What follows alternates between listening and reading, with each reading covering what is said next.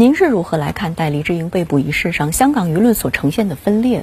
我认为，因黎智英被捕，香港社会舆论所呈现的分裂，表明国安法落地之后，虽然修例风波彻底平息有望，但香港社会对抗的氛围、撕裂的民意尚未消除，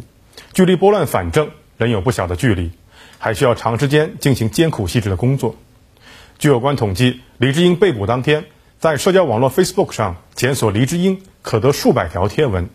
其中不在少数呢，对黎智英被捕表达了非支持的取态。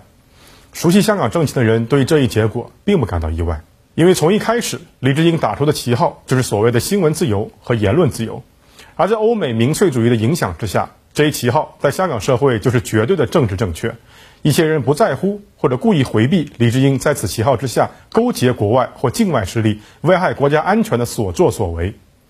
在爱国爱港人士看来，黎智英的问题不是什么新闻自由、言论自由的问题，无论港府。警方还是中央政府如何澄清和就有关司法内容和程序进行解释，在捂住耳朵和眼睛的那部分港人面前，也都毫无意义。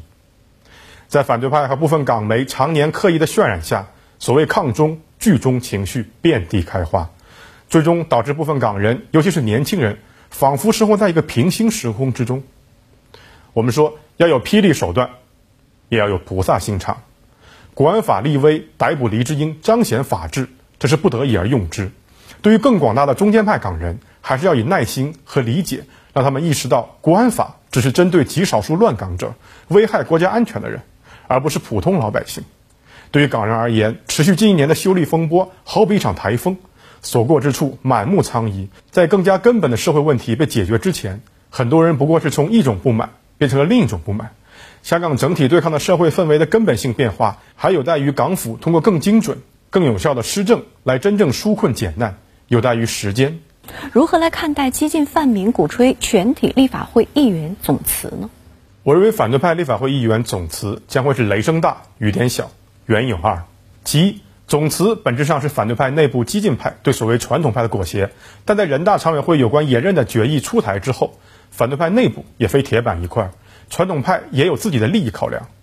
这里我们首先要注意到。在八月十一号，全国人大常委会作出有关第六届立法会议员，包括此前被 DQ 的四名反对派议员在内全体延任的决定之后，反对派中有关总辞的呼声主要集中于所谓的抗争派，也就是我们所说的激进泛民。而这些人呢，大部分是区议员，并无立法会议席。在这些人的逻辑里，无论香港立法会如何过渡，传统反对派的立法会议员只要参与，就会被打上投降派的标签，就是所谓的缺乏抗争意志。其二。所谓的总辞，对于反对派的立法会议员而言，嘴上说说也许容易，但实际行动恐怕很难。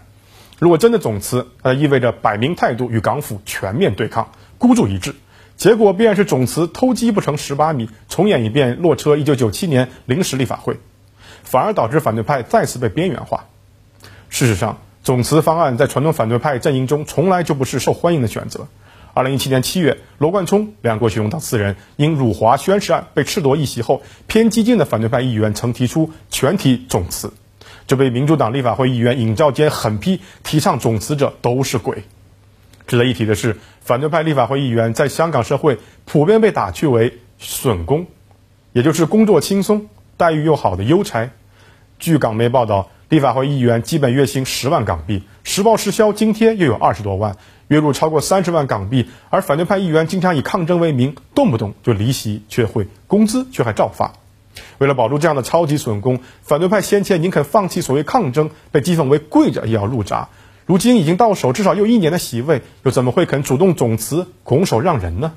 香港反对派应该如何走出当前的政治困局呢？我个人认为，香港反对派最大的困局就是将自己定义为永恒反对党，这本身就是荒谬至极的。最终是死路一条。首先，我们说反对党相对于执政党，两者之间的对抗可谓是西方民主政治的标配。不同党派的分野通常是以议题为区分，在施政纲领上划分为保守或是自由。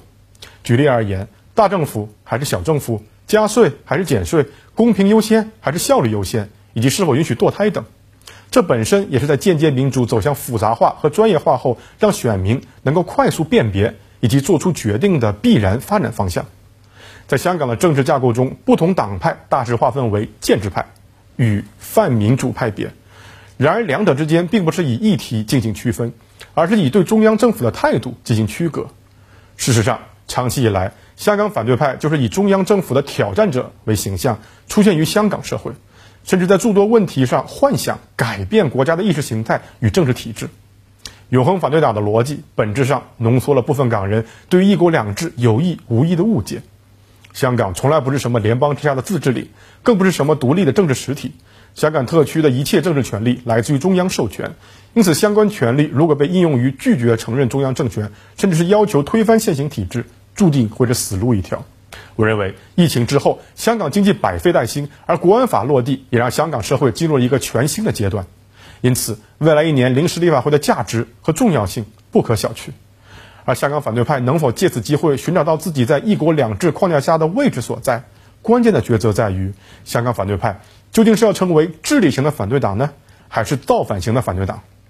按照严小俊博士的解释，治理型的反对党就是要承认中央政府的主权与治权，在既定的政治秩序内改善本地治理，维护一国两制行稳致远；